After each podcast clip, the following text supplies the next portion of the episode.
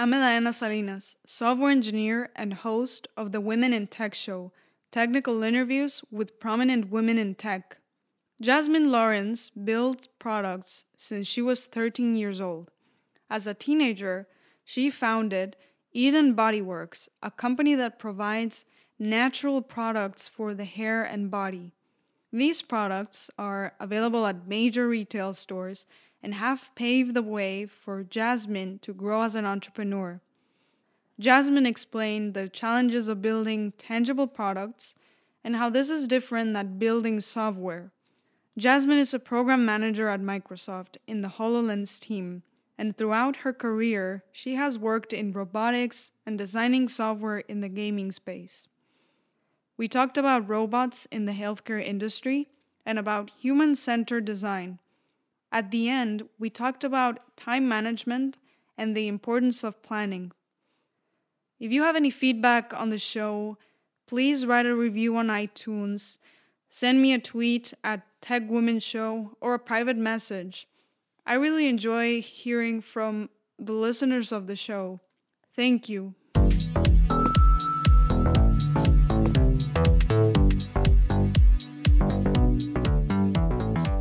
Here at Microsoft with Jasmine Lawrence, Program Manager in the HoloLens team.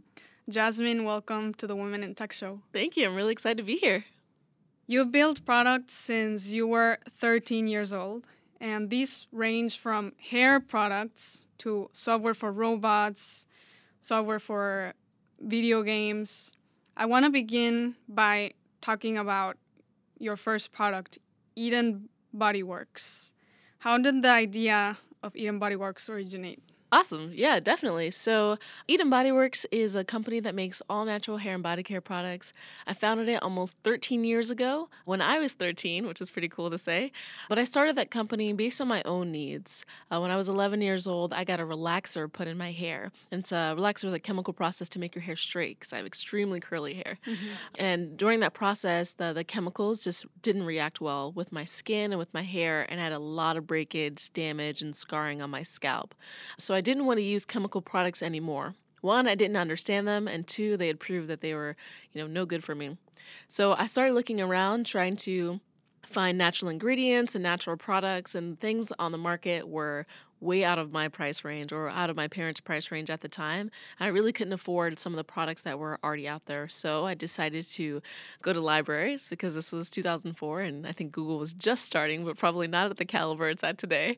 And um, would physically go to libraries and get books about herbs and spices and oils and, you know, with my parents' permission, you know, order some of those things or, you know, have them drive me around to different shops. And I just started mixing things in my kitchen and in my basement. And I finally found an oil that was based on a jojoba oil that helped me start healing my scalp, being more healthy, and growing my hair back. And it wasn't until two years later, when I was 13, uh, I went to a summer camp. And at that camp, that was hosted by the Network for Teaching Entrepreneurship, uh, we spent two weeks just learning about how to start a small business, how a small business can help you, you know, meet someone's need. And that really motivated me and inspired me to impact the lives of other women to have healthy hair and healthy lifestyles. Yeah. And like you mentioned, when you were conducting research, you were going to the libraries, mixing chemicals in your basement. Mm-hmm. How did you know that what you were developing was safe for yeah. people? So it was less chemicals and more like ingredients. I felt more like a chef than I did a chemist, right? I was working with things like lavender petal or rose oil or water or these different things like that. And mm-hmm. each one of these different ingredients has very well documented properties and things like that. And the biggest thing, I say the biggest learning of, you know, working in my kitchen lab or working with different testers like my cousins and my sisters was how people personally reacted to different ingredients whether it was how it impacted their skin or the aroma or whatever it was when they were combined. Like, I know a lot of people who just don't like peppermint because it's a very strong scent, but then I know other people who have very fond memories of peppermint. It reminds them of the holidays. And, yeah. you know, so just, you know, their emotional connection as well as their physical reaction was something that, you know, I learned was going to be very important. But from the documentation, you know, peppermint ha- can do X, Y, and Z for you, and lavender is great. It helps you sleep. All those types of things. I would kind of combine the superpowers of the different ingredients to make something that satisfied, you know, whatever I was going for with that product. And the characteristics that you aim for in this product were high quality, hmm all natural, hmm and affordable. Did you define these characteristics early on? Oh, absolutely. Like these were fundamental differentiators at that point for Eden Body Works. I needed something like I I couldn't afford the things that I wanted to buy, and when I was making these products, I didn't want to make that same mistake. I wanted it to be approachable. I feel like sometimes when you want to make good choices in life, they feel just out of reach and like they're incentivizing bad things. And so I want to incentivize people to be able to get good things. And so we try and find the highest quality ingredients we can um, and release them at a margin that makes sense for people. Yes, and even currently, when I hear all natural, high quality products, I associate this with more expensive. Was it challenging to keep it affordable? Yeah, yeah, absolutely. I mean, it is a constant focus of what we do as we're doing product development, trying to find alternative ways to either acquire the ingredients or travel to new places, or, you know, we're very open to working with new people and new sources. And so the company is just centered around making sure we have the best, but also not jacking up the price to, you know, be out of range. Because I think the the price raise is not so much these ingredients are hard to find or they're they're high in demand. It's really about the premium that people put on things like their health and their beauty and that they're willing to spend that much because those two things are valuable to them and, and capitalizing on that. Mm-hmm. And Eden Body Works, they are physical products, while software is not tangible. You studied computer science at Georgia Institute of Technology and have worked at Microsoft building software.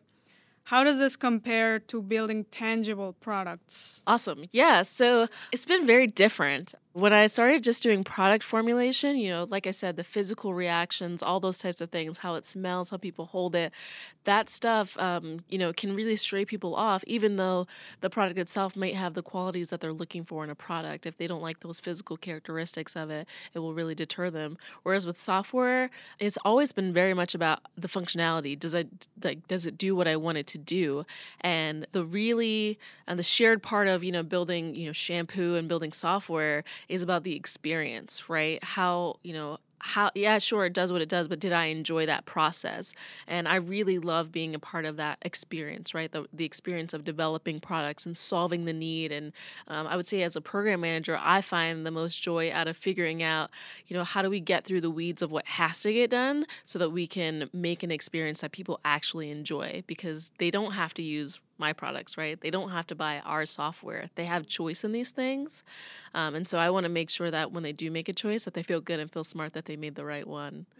Does the planning aspect change? Oh, absolutely. Microsoft is a massive organization, and there are so many interconnected stories and dependencies, and there's this strategy that impacts people around the world globally, and there's a thousand of us that are, you know, all involved in it. And so when you're planning something at that scale, there's a lot of detail there's a lot of sign off there's a lot of hierarchy that goes um, because it, there's there's massive risk there. Whereas with my team we're very community driven um, not to say microsoft isn't but we're very community driven we're a super small team. We can iterate so quickly because we are 100% remote so we don't all work in the same office. We're not co-located.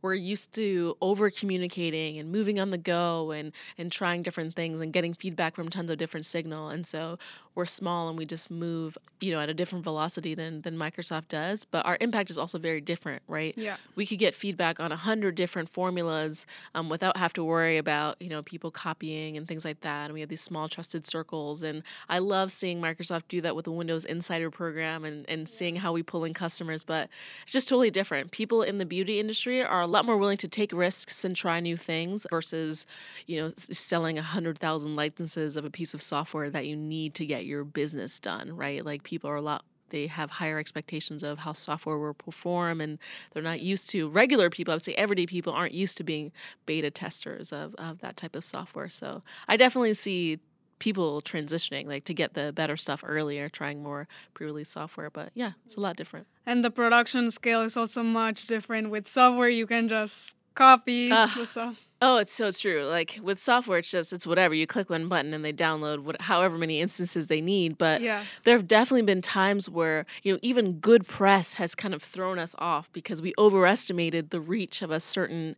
you know media outlet. Like for example, when I was on Oprah, um, we were still manufacturing things out of my home, and we got thousands of orders in that one hour while it was on TV, and then you know thousands of orders subsequent days as people heard the story and things like that. And I was definitely not prepared, you know, for wow, I didn't think people would attach the story. I didn't know it would lead to that many orders. And, you know, even sometimes where we get, you know, in a magazine, like a prominent magazine, might someone might mention us as a product that they like, right? So that's not something we could have even anticipated. You'll see a huge spike on the website of whatever product was mentioned. And, you know, it's it just kind of throws off your production schedule because we mm-hmm. work with a lot of people to store and manufacture and deliver all these things and we have so many different retailers like Walmart and Target and Walgreens who all have different schedules of when they expect delivery and how many of what and we do as much modeling as we can but yeah it's definitely a lot harder than software And like you mentioned, you were on Oprah, and mm-hmm. I saw a follow up on this, and I like that she said she had the same problem. Her hair fell due to these chemicals.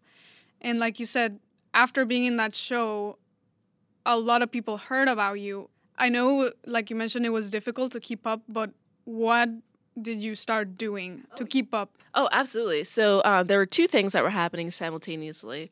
So the first thing I did was go online and try and figure out, okay, I really need to find a manufacturer, and I knew that that was going to be a long, um, a long process. And then the other thing that was happening is I started immediately hiring whoever would help support. So my cousins would come work on weekends, or my neighbors, or you know some people from after school. They would help, you know, put things together.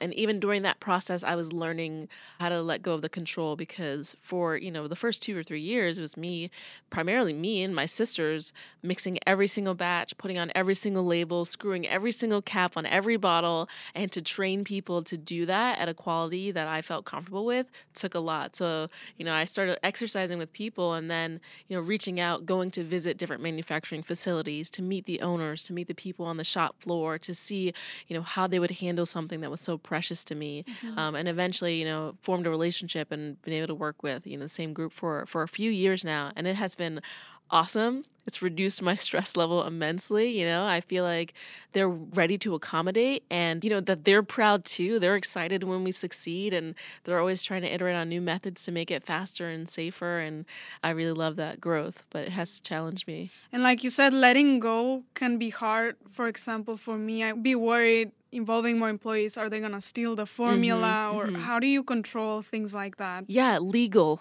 My mom uh, actually has been doing contract law for several years, and we had NDAs, you know, just like any professional company would. NDAs is information is a part of your employment. We terminate your employment. You can't share this, it's confidential, all of that stuff. But also, just separately, like the amount of passion and dedication and focus that it would take for someone else to try and do exactly what I'm doing, even with all the information laid out in front of them, to me it feels impossible, right? I was sacrificing, you know, relationships and time and, and money and all this energy. And uh, I don't know if anybody wants you know Eden Body Works succeed as much as I succeed as much as I do. Yeah. You know, so I definitely wasn't worried about that from that perspective. But it was tough letting go. But it was the returns were immense. And earlier on, you mentioned the importance of feedback and hearing what your customers are saying. And I heard you mention that you like watching videos of people talking about your products and reading about what they love, but also about what they don't love. In technology, I've heard two perspectives. One is to ask the customer what they think and incorporate their feedback. And the other one is the Steve Jobs approach, where he states the customer doesn't know what they want, we'll figure it out. Mm-hmm.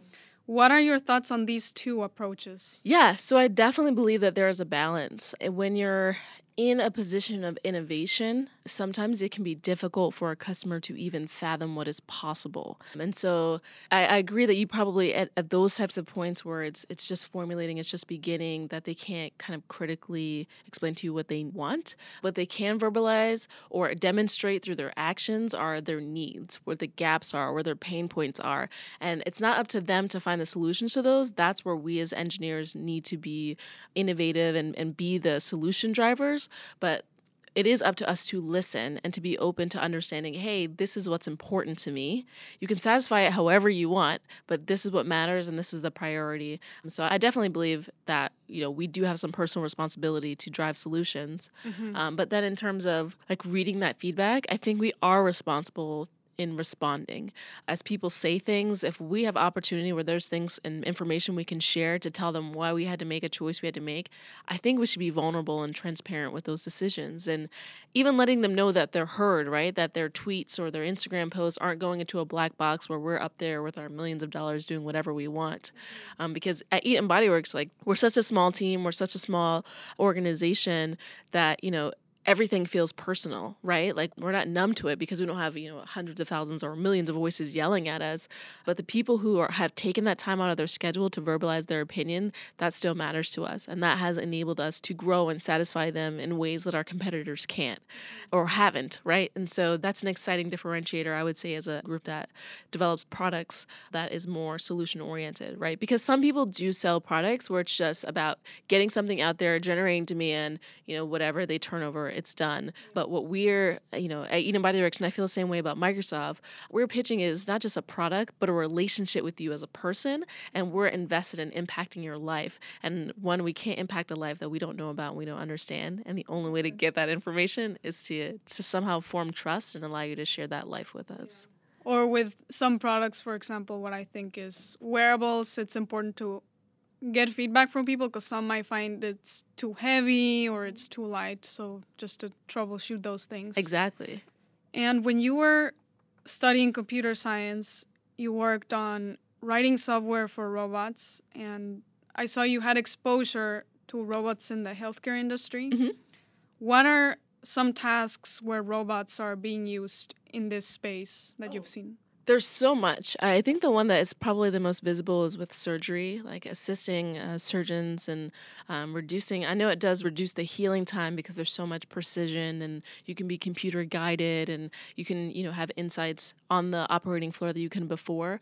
Um, there's also a lot going on in I would say therapy and just uh, emotional attachment. So there are definitely robots in nursing homes and elderly care homes where you're having that emotional response from a creature or, something like that. So you feel less lonely and you have an outlet to actually express yourself socially um, and build that relationship there.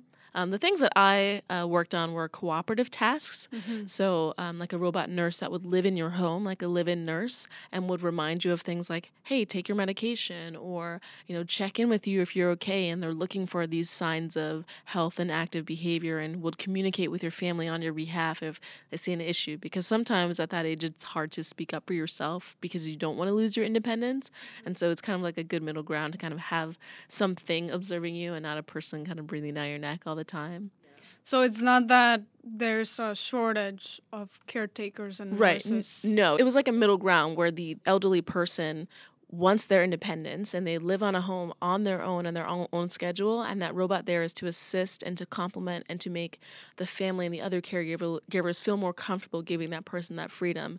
And it doesn't even necessarily have to be an embodied robot. We talked about in, in our there's a georgia tech smart home just a network of sensors throughout the house that look for you know you know, heat in the kitchen or you know leaks in the bathroom or different things like that that you know if there was another person there keeping an eye out on it you know they'd be able to take care of it for that person who you know might have trouble reaching the floor or might forget to turn the stove off like little things like that where the house can can manage itself um, to an extent to keep the person safe but that person still has all the freedom to live in that system uh, on their own and that's interesting the emotional part of it because i thought initially it's for example, I think in Japan, there's not going to be enough people to take care of the elderly. Mm-hmm. But even if there is, they feel more independent with a robot. Absolutely. That's awesome. Yeah, and I love that part of robotics, the human aspect of it. Um, that really motivated me to get my master's in human centered design and engineering because, again, it's not just about the product or that solution, it's how it integrates into someone's life, how they're going to feel about it, um, and, and thinking about some of those more abstract advantages of bringing the software, bringing the technology in there, um, and accommodating people's feelings about it. Back when you were a student and you had access to the robots, were there some limitations that you saw working with them, like they're fragile or something? Yeah, definitely. They're expensive. They are prohibitively expensive. So even if I wanted to continue my research independently, I'd have to get some massive grant or prove to someone that I know what I'm doing, I'm going down this path, I have the support. I can almost guarantee you that I would succeed because I don't have the clout or the legacy of a research institute to back my you know, knowledge explorations. Another thing was there's so much going on. There's so many people with very discrete topics that they're they're good at. So like mobility or perception or you know mapping different spaces. And what i didn't see is a is a focus or a prioritization on combining those systems. Of course there's a ton of complexity when it comes around that but a lot of the conferences and a lot of the research i saw was very scoped to hey we're going to make an articulated hand for a robot. And it's not focused around so it can pick up things or so it can play rock paper scissors or so it can blah blah blah it's just we're going to make this hand we're going to make physical models of, of it and you know, figure out you know what type of grasps and gestures it can do. And then essentially that's the end of your research right? Um, and even as i was doing that research i thought wow I find more joy, and more excitement figuring out, oh, what can we do with an articulated hand? How can we help people? What problems can we solve? Than I do in developing the physical models or the little motors or, you know, the tactile sensors.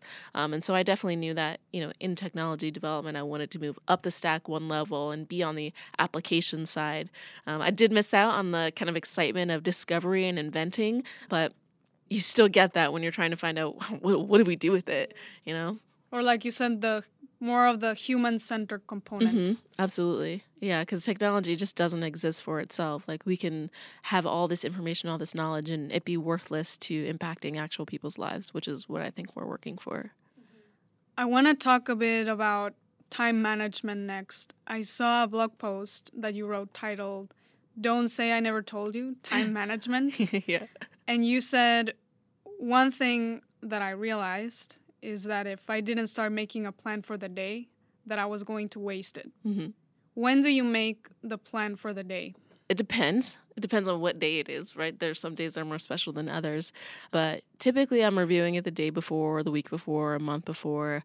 Sometimes you just know you have a ton of things coming up, and so you want to be a bit more diligent. Like last month, April, May 1st, um, so yeah, last month I knew that I had my sister coming in for a week. I knew that I had some work deadlines. I knew I had a weekend devoted to a friend and some um, cross country travel coming up. And I knew, man, April. It was my mom's birthday. I was like, man, April is not going to be an easy month, right? So I s- scheduled in a massage. I scheduled in some hangouts. Like I looked at the month holistically, probably in month chunks. That's probably reasonable to say that I look at it a month at a time. Um, when I'm looking at, man, April was massive. Let's not make May that way. You know, mm-hmm. I can't do a bunch of months, you know, where I'm doing way too much, even if, you know, I'm doing a lot of stuff for myself. And yeah, and then just day by day, like before I go to bed, I try and mentally prepare for tomorrow's gonna start at 6 p.m. or 6 a.m. and it's not gonna end until 11:30. Like you're gonna have a good breakfast that day. You're gonna be, or you know, when I go to bed, I'm kind of thinking about, okay, tomorrow is gonna be tough, or tomorrow's gonna be easy. Don't worry about it. You can sleep in. Like have some good dreams. Like trying to think about the day before, and then doing whatever I can, like the week before, to reaffirm kind of loose commitments, or you know, try and get back as much time as I can on a week that might seem more packed than I want it to be. One thing that I've heard is that if you write one thing to do for a day, your day will adapt and you will only achieve that one thing. And if you had written 10 things down, your day will somehow stretch for you to finish those 10 things. Do you agree with this? I do agree to the extent that you are a person who likes setting goals and writing lists. Because some people, they'll say, the most important thing is that I order this wedding cake and like they get it done and they have so much joy that they actually accomplish that one mission that they're like I don't need to do anything else today. And there are days like that where, like, um, I was giving a, a demo to a CVP at Microsoft, and I was like, nothing else matters but doing this demo. After this demo, I'm going home. I'm doing nothing. That is it. But if I was like, you know what, after the CVP demo, here's some other things I could voluntarily do, I would probably knock those things off because um, for me, when I accomplish one thing, I get energy to do more, right? I'm just like boom, boom, boom. Like I, I'm, I want to hit a streak or you know get a combo going on um, yeah. from a video game perspective. But yeah, I do believe that you should set your goals higher than you ever believed you could attain because that's what's going to push you and grow you and stretch you. And yeah, I really like that about life. That the 24 hours just the different things people can get done. So you do write more things that you actually end up doing. Absolutely. I mean, I have personally, I have a long list of things I'd like to do with my entire life. And these are like aspirational statements like change someone for the better or invest a ridiculous amount of money in some organization or like sell something for a ridiculous amount of money. Like these crazy things that I'm not actively, I won't say not actively working towards every day, but they don't impact massively my everyday decisions. And then there are some things where I'm like, hey, if you're driving home from work and you pass a Safeway, like you have an in progress grocery list that's on your phone that you can go tick, text your roommate if she needs anything, like get stuff done on the go to kind of optimize those those little nuggets of time where you're like, hmm, I could spend time watching TV or I could get three or four of these things done. Is there a specific tool that you like for tracking all this? Um, so I've been using uh, Notes, just the Notes app that's on my phone. Sometimes I physically write things down on paper, and it really just depends on the environment. Like when I'm at work, I like to write things down on paper that are immediate, like urgent things that need to happen right now, or things that were like dropped in my lap by uh, you know someone who just passed by. But overall, at work, yeah, I have a OneNote as well that tracks the different projects I'm working on. And honestly, work is different because you know, it's for Microsoft. And so I always try and keep my notes thorough enough that, you know, if I couldn't do this job anymore, if I couldn't come to work, that someone could open my OneNote and just carry on and keep driving my projects. Whereas at home, everything's a scribble, a doodle, a shorthand because that's just like my life and no one else has to interpret it. And yeah. so, like, kind of you know fast and loose and and things like that but um did start using this new app called habitica. I actually don't know if it's new but or it's like habit rpg it's just like gamifies the process of making to-do lists and you know doing things like forming repetitive habits different things like that and it's been really helpful and motivating me and it still gives me that you know visceral sense of physically checking something off and you know seeing some animation or hearing some ding you did it! Yay! So i do like that yeah, me too. I definitely like that type of feedback. Mm-hmm. Well, Jasmine, thank you for coming on the show. It was great talking to you today. Yeah, that was really fun. I loved your question. Thanks for having me.